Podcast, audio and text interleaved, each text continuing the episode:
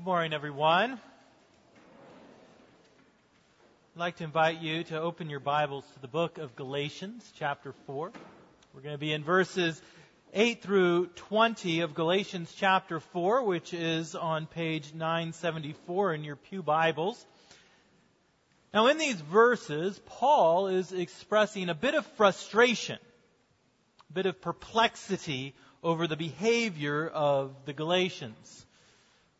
If you're there, you can look at verse 20 of chapter 4. We read this. It says, I wish I could be present with you now and change my tone, for I am perplexed about you. It's like Paul is communicating over email or text message, right? And it seems like the tone of what's going on is all confused. And Paul says, I wish I could just come and talk to you in person because there seems to be some disconnect between what's happening in your life and what I'm trying to communicate to you. I don't understand these messages that I'm getting, and I hope dearly that you understand this, that I am writing to you. For Paul is genuinely concerned and confused about what's happening in the Galatian churches. How is it that those who have received the gospel are reverting to legalism? How is it that those who have come to know the truth of salvation by grace through faith alone are now seeking acceptance with God through the law? Here, Paul makes a surprising connection that we might not see coming. He argues that to follow the law as a means of salvation is equivalent to reverting to the Galatians' old form of paganism. To begin following the law through the observance of a religious calendar and submitting to circumcision is to revert to what is weak and what is worthless. Take a moment to get what is being said here. Bible flavored legalism is no better than rank paganism for they are both in submission to what Paul has been referring to as the elementary principles of the world. They are both slavery. The name of this sermon series through Galatians is No Other Gospel. And Paul has been defending the one true gospel against the onslaught of false teachings. False teachers have come into the midst of the church and they have offered a competing means by which one is made right with God. They have offered a competing system of life. Obey the law and you will bring your life into order and you will find everlasting life, they argue. Follow this calendar. Practice these rituals. Obey these rules and you will find life. But there is no other gospel there is no other source of life than faith in Jesus Christ. When the people of Israel were delivered from slavery in Egypt, they were initially overjoyed by their salvation. They rejoiced on the banks of the Red Sea as they saw their taskmasters overthrown. However, it did not take long for them to begin to pine for the days of their slavery. It did not take long for them to groan and complain that they should have never left. It seems perplexing. Why would one want to go back to slavery when you have freedom? However, the issue of reverting to something other than the gospel is still with us. While most of us are not tempted by the Old Testament dietary laws or religious calendar, we still get caught up in various schemes that entice us to go back to something less than the gospel. You need to ask yourself, what is it that I believe is the answer to the problems of our time? When I am faced with hardship and struggle and frustration in this world, what do I look to? What is my hope in? Do you believe that you will have relief from your stress and your suffering in your life through the gospel of Jesus Christ, or do you look to something else? The pressure of this past year has revealed much about what is actually in our hearts. Like the fire that brings purification, So has the pain of this year drawn out the impurities of our own lives. It's shown how much we identify with a political movement more than with the gospel. It's revealed how much we find security in culture and tradition more than in Christ and Him crucified. For we have spent more time arguing for the benefits or the dangers of a vaccine more than discussing the healing power of the blood of Christ. We have given more emotional energy to our particular approach to racial tension than we have to the power of union in Jesus Christ to destroy the dividing wall of hostility between us. People want answers to how we are going to save our culture, our nation, our freedoms. People want to know how to pursue life in a time when our life and our livelihoods feel threatened by forces that are beyond our control. And the message of Galatians and the message of God's Word is that it is nothing other than the gospel of Jesus Christ. This is the answer to these problems. Not your politicians or your protests, not your social theory or social media posts, but the gospel of Jesus Christ alone. We've come together as a body because we have covenanted, we have vowed together that we believe that Christ alone is the way, the truth, and the life. That there is no other way to life, there is no other way to the Father except through Him. That when the chips are down and the pressures of life seem too great, we believe that the answer is not to be found in anything or anyone else but Jesus Christ.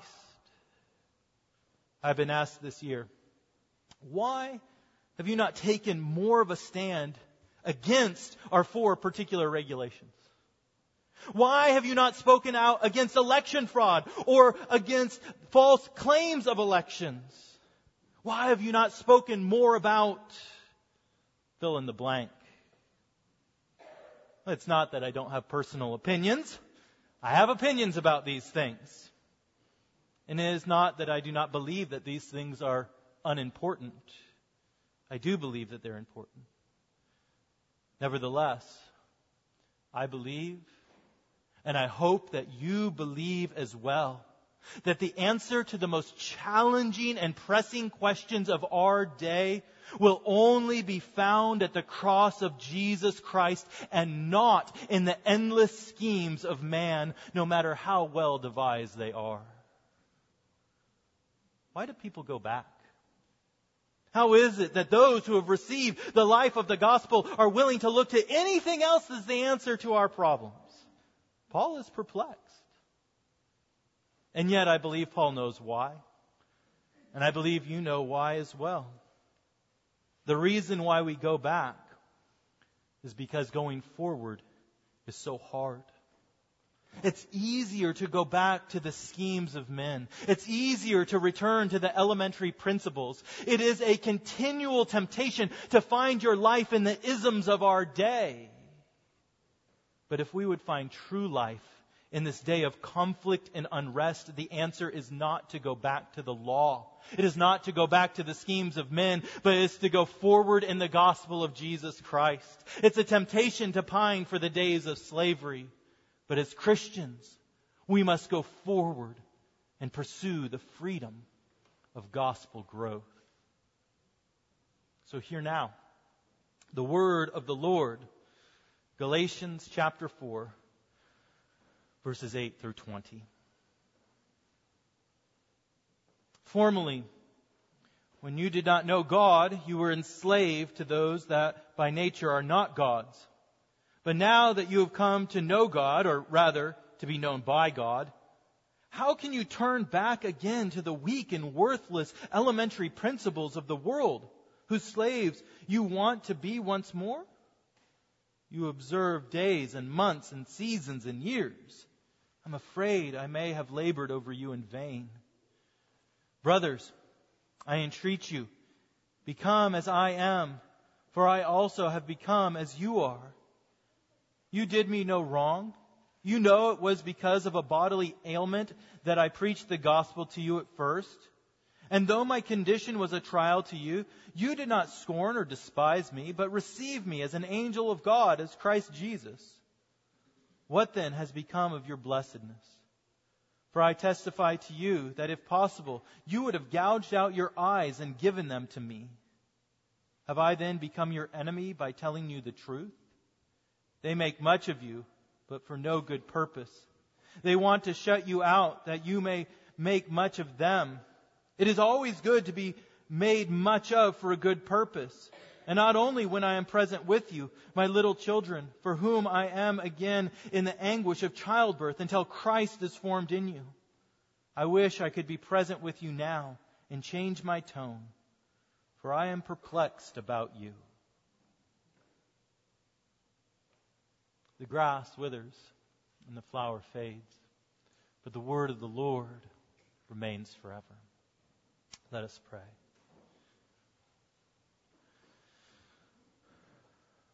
Almighty God, we declare that you are truly blessed, that you are the great God.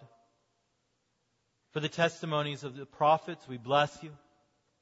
For the statutes of your law, we bless you. For the gospel of Christ Jesus and the witness of the apostles, we bless you. O glorious God, grant us the spirit of your glory and the brightness of your presence at this time, that we may now hear your word and understand. And we pray this through Jesus Christ, our gracious Lord. Amen. How is it that we are to go forward? That is, how are we to grow as Christians when we have the temptation to return to the immaturity of legalism? The first thing that I want you to see is that every Christian is called to pursue a personal knowledge of God if they would pursue growth in the gospel, a personal knowledge of God. Look down at verses 8 through 11 in our text. Paul says there, formally, right, before, when you did not know God, you were enslaved to those that by nature are not gods. But now that you have come to know God, or rather be known by God, how can you turn back again to the weak and worthless elementary principles of the world, whose slaves you want to be once more? You observe days and months and seasons and years. I'm afraid I may have labored over you in vain.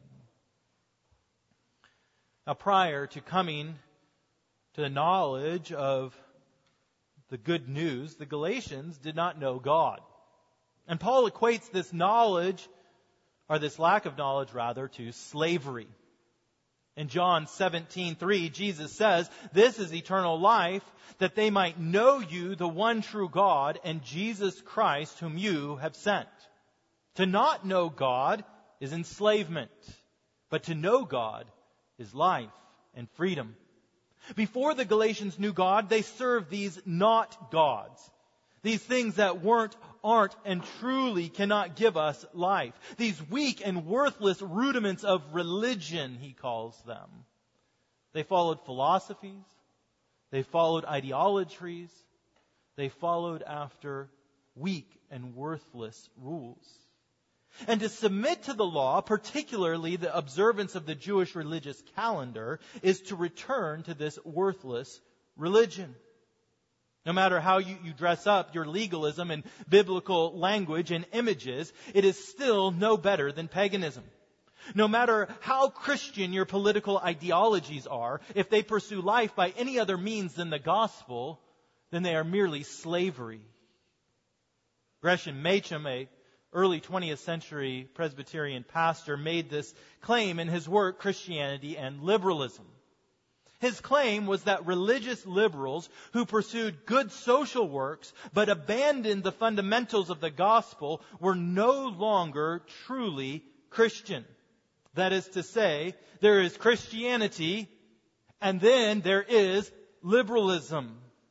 They are not the same. One offers life through faith in Jesus Christ and the other offers slavery through good works. And we might make such distinctions in our lives as well. For within the modern evangelical church, there is a nationalism that has attached itself to our form of worship and of thinking. It mixes American culture and the values of American traditions with the gospel. such that the Constitution becomes as sacred as Scripture. The flag is honored as the cross, and our rights become dearer to us than our calling to love one another. Now, I love our country. I think America is and has been a force for good in this world, and that should be honored. I would not live anywhere else in this world except for this country. However, salvation is not to be found in any country or any political ideology, but it is to be found in Christ alone. And as we mix these things, we don't have a different form of Christianity, but we have Christianity and we have nationalism, and they cannot be mixed. So how do we avoid going back to the slavery of legalism? Well, as our text says in verse 9, but now that you have come to know God, or rather be known by God, how can you turn back? It's as if Paul is auto correcting himself in the middle of his thought, right? He is saying, now that you have come to know God, oh, wait a second, there's more to this. Rather, you have been known by God. He says that we avoid going back and we pursue growth in Christ first by our knowledge of God that is rooted in God's knowledge of us. Coming into a personal relationship with God through Christ begins, Paul argues, with God knowing you. You must understand this to understand what Paul is saying here. This is what Paul means in Romans 8 when he says this. Those whom he foreknew, right? Those whom God knew beforehand, he also predestined to be conformed to the image of his son. God's knowledge of a particular people leads them to be conformed to the image of his son, Jesus Christ. The way that we grow in our, in, in the gospel, the way that we are conformed to the image of Christ is through God's foreknowledge and therefore His predestinating love that we would be conformed to the image of His Son. We understand that God knows all people, that there is nothing hidden from His sight. So what does it mean that God knows His people? How is this knowledge distinct? As it is used here, God's knowledge is personal and saving and not merely intellectual. God, before the foundation of the world, has chosen his people in Christ. He set his love upon them. Before you had done anything right or wrong, good or evil, God the Father set his predestinating love upon his people so that they would be conformed to the image of his Son. That is, he knows us so that we will mature in the gospel. We know God because He first has known us. To use the language of Paul in Philippians 3, we make maturity in Christ our own because Christ has made us His own. That is, we are saved by God's grace and not by works, created in Christ Jesus for good works, which God prepared beforehand that we should walk in them. So, how does this truth guard us from legalism and promote growth in the gospel? Because it is God alone who gives the power to go forward in this Christian life. He has known us, and through this knowledge of us, He has prepared us to go forward in Jesus Christ. The way that we go forward is by faith that God has prepared us for such a work. Now, the opening chapters of Galatians provide us with some autobiographical knowledge of Paul and his missionary work. And here in verses 12 through 15, we return to a bit of his story and we get a little bit more insight into the situation surrounding Paul's ministry with the Galatian churches, how the gospel was initially proclaimed and received. You can look down there and follow what is going on, starting in verse 12. Paul says, Brothers, I entreat you, become as I am, for I also have become as you are. You did me no wrong. You know it was because of a bodily ailment that I preached the gospel to you at first. And though my condition was a trial to you, you did not scorn or despise me, but received me as an angel of God, as Christ Jesus. What then has become of your blessedness? For I testify to you that, if possible, you would have gouged out your eyes and given them to me. Paul recounts that when he came to the Galatians, he had some sort of sickness, some sort of bodily ailment. Now, some speculate that he may have caught malaria along the coast and he sought to heal up in the mountain country of Galatia. Others think that he had some sort of eye disease, and that is the reason that the language here about gouging out their eyes is included. Either way, we're not exactly sure what was happening to Paul physically. But what we do know is that he came and that he lived among them, and that despite the fact that he was a burden because of his physical ailment, they accepted him and they brought him in. We also see here that he was willing to become like them. That is, he gave up his cultural and ethnic bias to reach them with the gospel. And they responded to the gospel. They received him and they listened to him as though he were an angel or even Jesus Christ himself proclaiming this good news. And their love for this message was so deep that Paul says they would have even given their eyes for Paul. Now, what do we learn from these verses?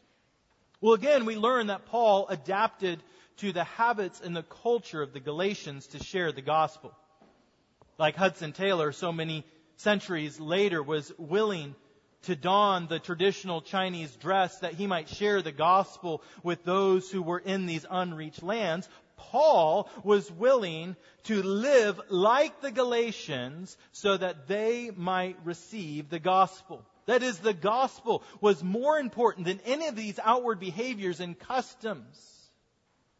We too must be willing to sacrifice even those things which are dear to us to see the gospel go forward. That is, that we must embrace a love that shows itself in the way that we live. Second, we learn that the Galatians had an active love for the gospel message because they were willing to sacrifice. Even though Paul was sick and weak, the message that he proclaimed had power. The power to change hearts and to save souls. For Paul came proclaiming the message that Christ came to save sinners, that he died so that we might live, that he poured out his blood to wash away the stain of our sin, that he rose from the dead to give us life, and that he sent forth his Spirit to seal to us our eternal inheritance. This is the message that brings life.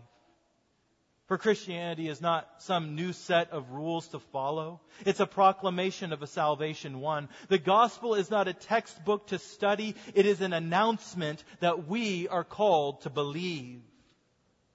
And if you desire to grow towards maturity and Christ likeness, then you cannot go back to the law.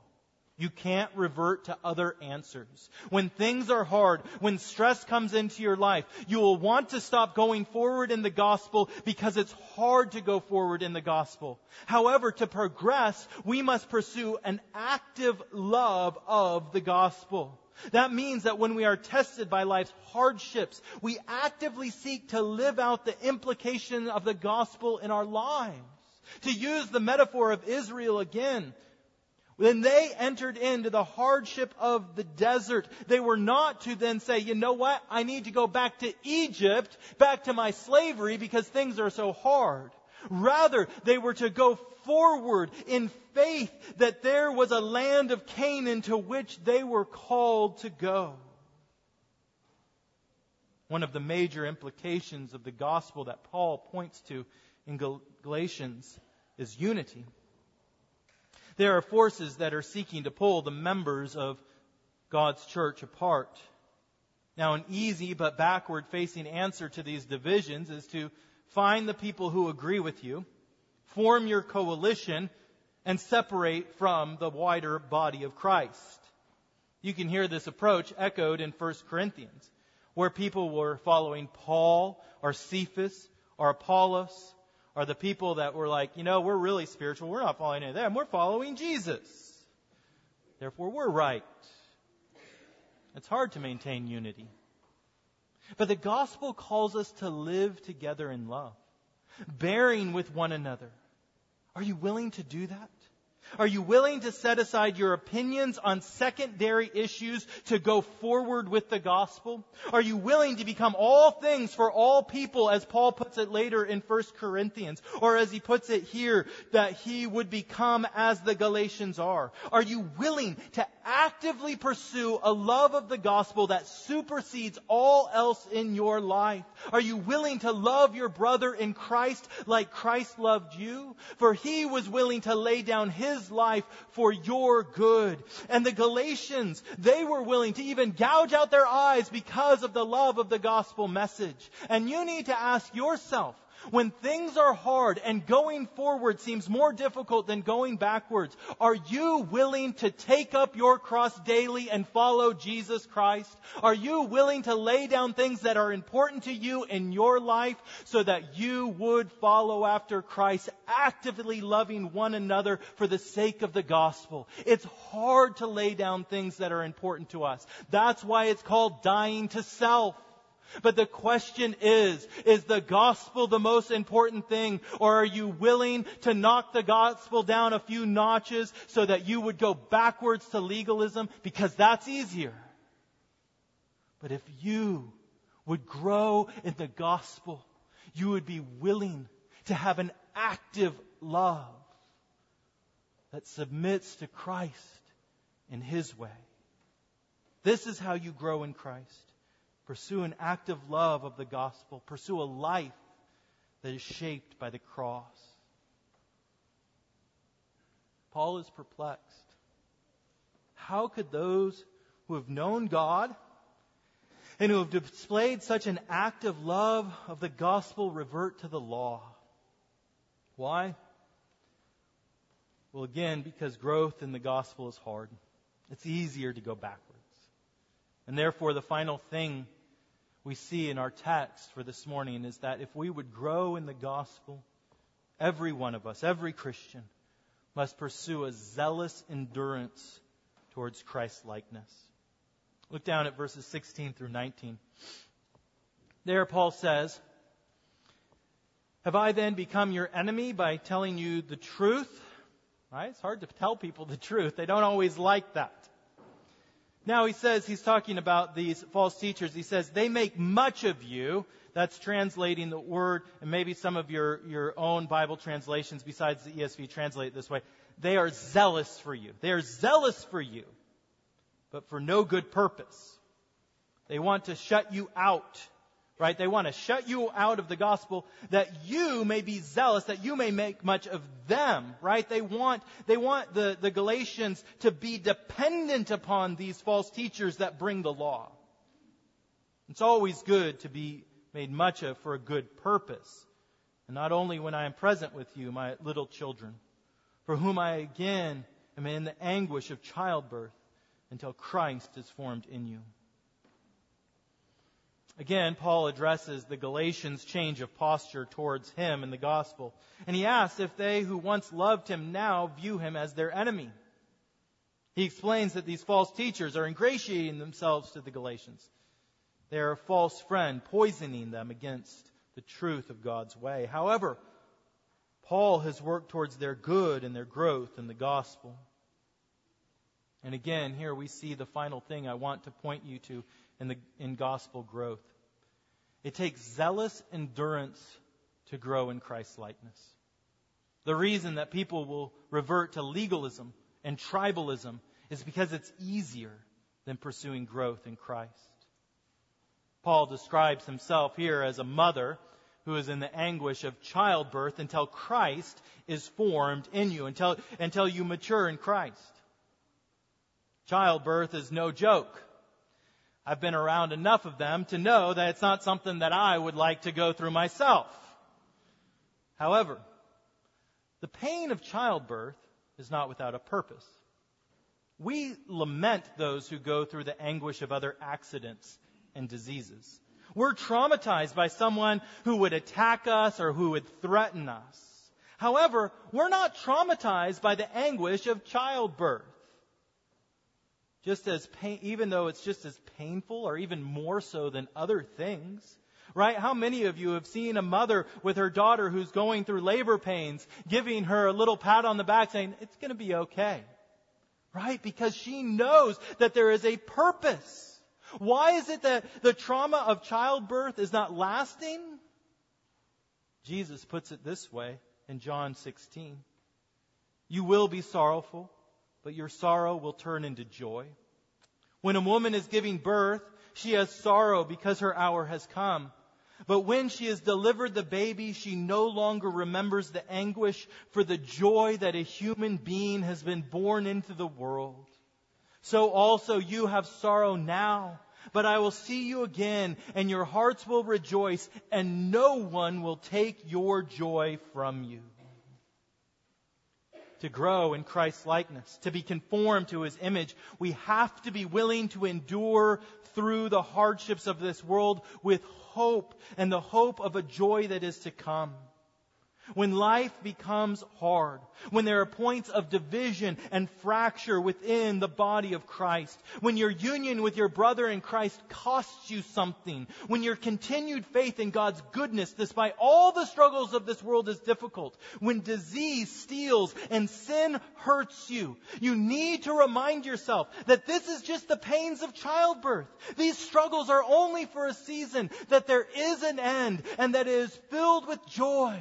So don't give in. Don't allow yourself to be enticed by gospel substitutes. Continue to hold on to the gospel as the only means of life and life everlasting.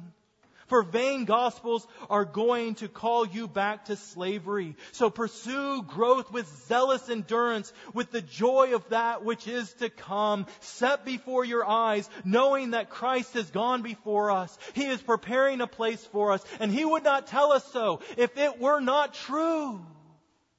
We struggle with great endurance and hardship to be formed into the likeness of Christ because of the joy that is set before us. Yes, it's easier to go back, but it is life and life everlasting to go forward. Paul says that he is perplexed. Why have the Galatians been tempted to go backwards? It's easy to revert to old ways. But if we would endure, we must begin with the true knowledge of the gospel that God has known us and that he loves us if we would endure, we must actively live out the implications of the gospel in all of our life. And if we would endure and grow, we must keep our eyes facing forward, knowing that yes, there is hardship and suffering, but it is forming in us the image of Christ Jesus, and it is preparing us for an eternal weight of glory. In the name of the Father, and of the Son, and of the Holy Spirit. Amen. Let us pray. Almighty God, we come confessing that each and every one of us are tempted to turn back. We are each tempted by enticements towards laws and systems and schemes and philosophies that would give to us a utopia here on earth, that would be the answer to all the problems. And we have fancied ourselves this year, if we were in charge, oh, how much better this world would be. And yet we realize that these are just earthly schemes rooted in the knowledge of man that is foolishness to you. Oh, would you give to us the grace yet again with much zeal and endurance to continually go forward in the gospel of Jesus Christ, being formed in His image, no matter how hard and how painful the crucible which we must go through, form in us the image of Christ, we do pray. For we know of the great joy that is to come. And we consider suffering with Christ greater wealth than all that this world has to offer. We pray this in His holy name. Amen.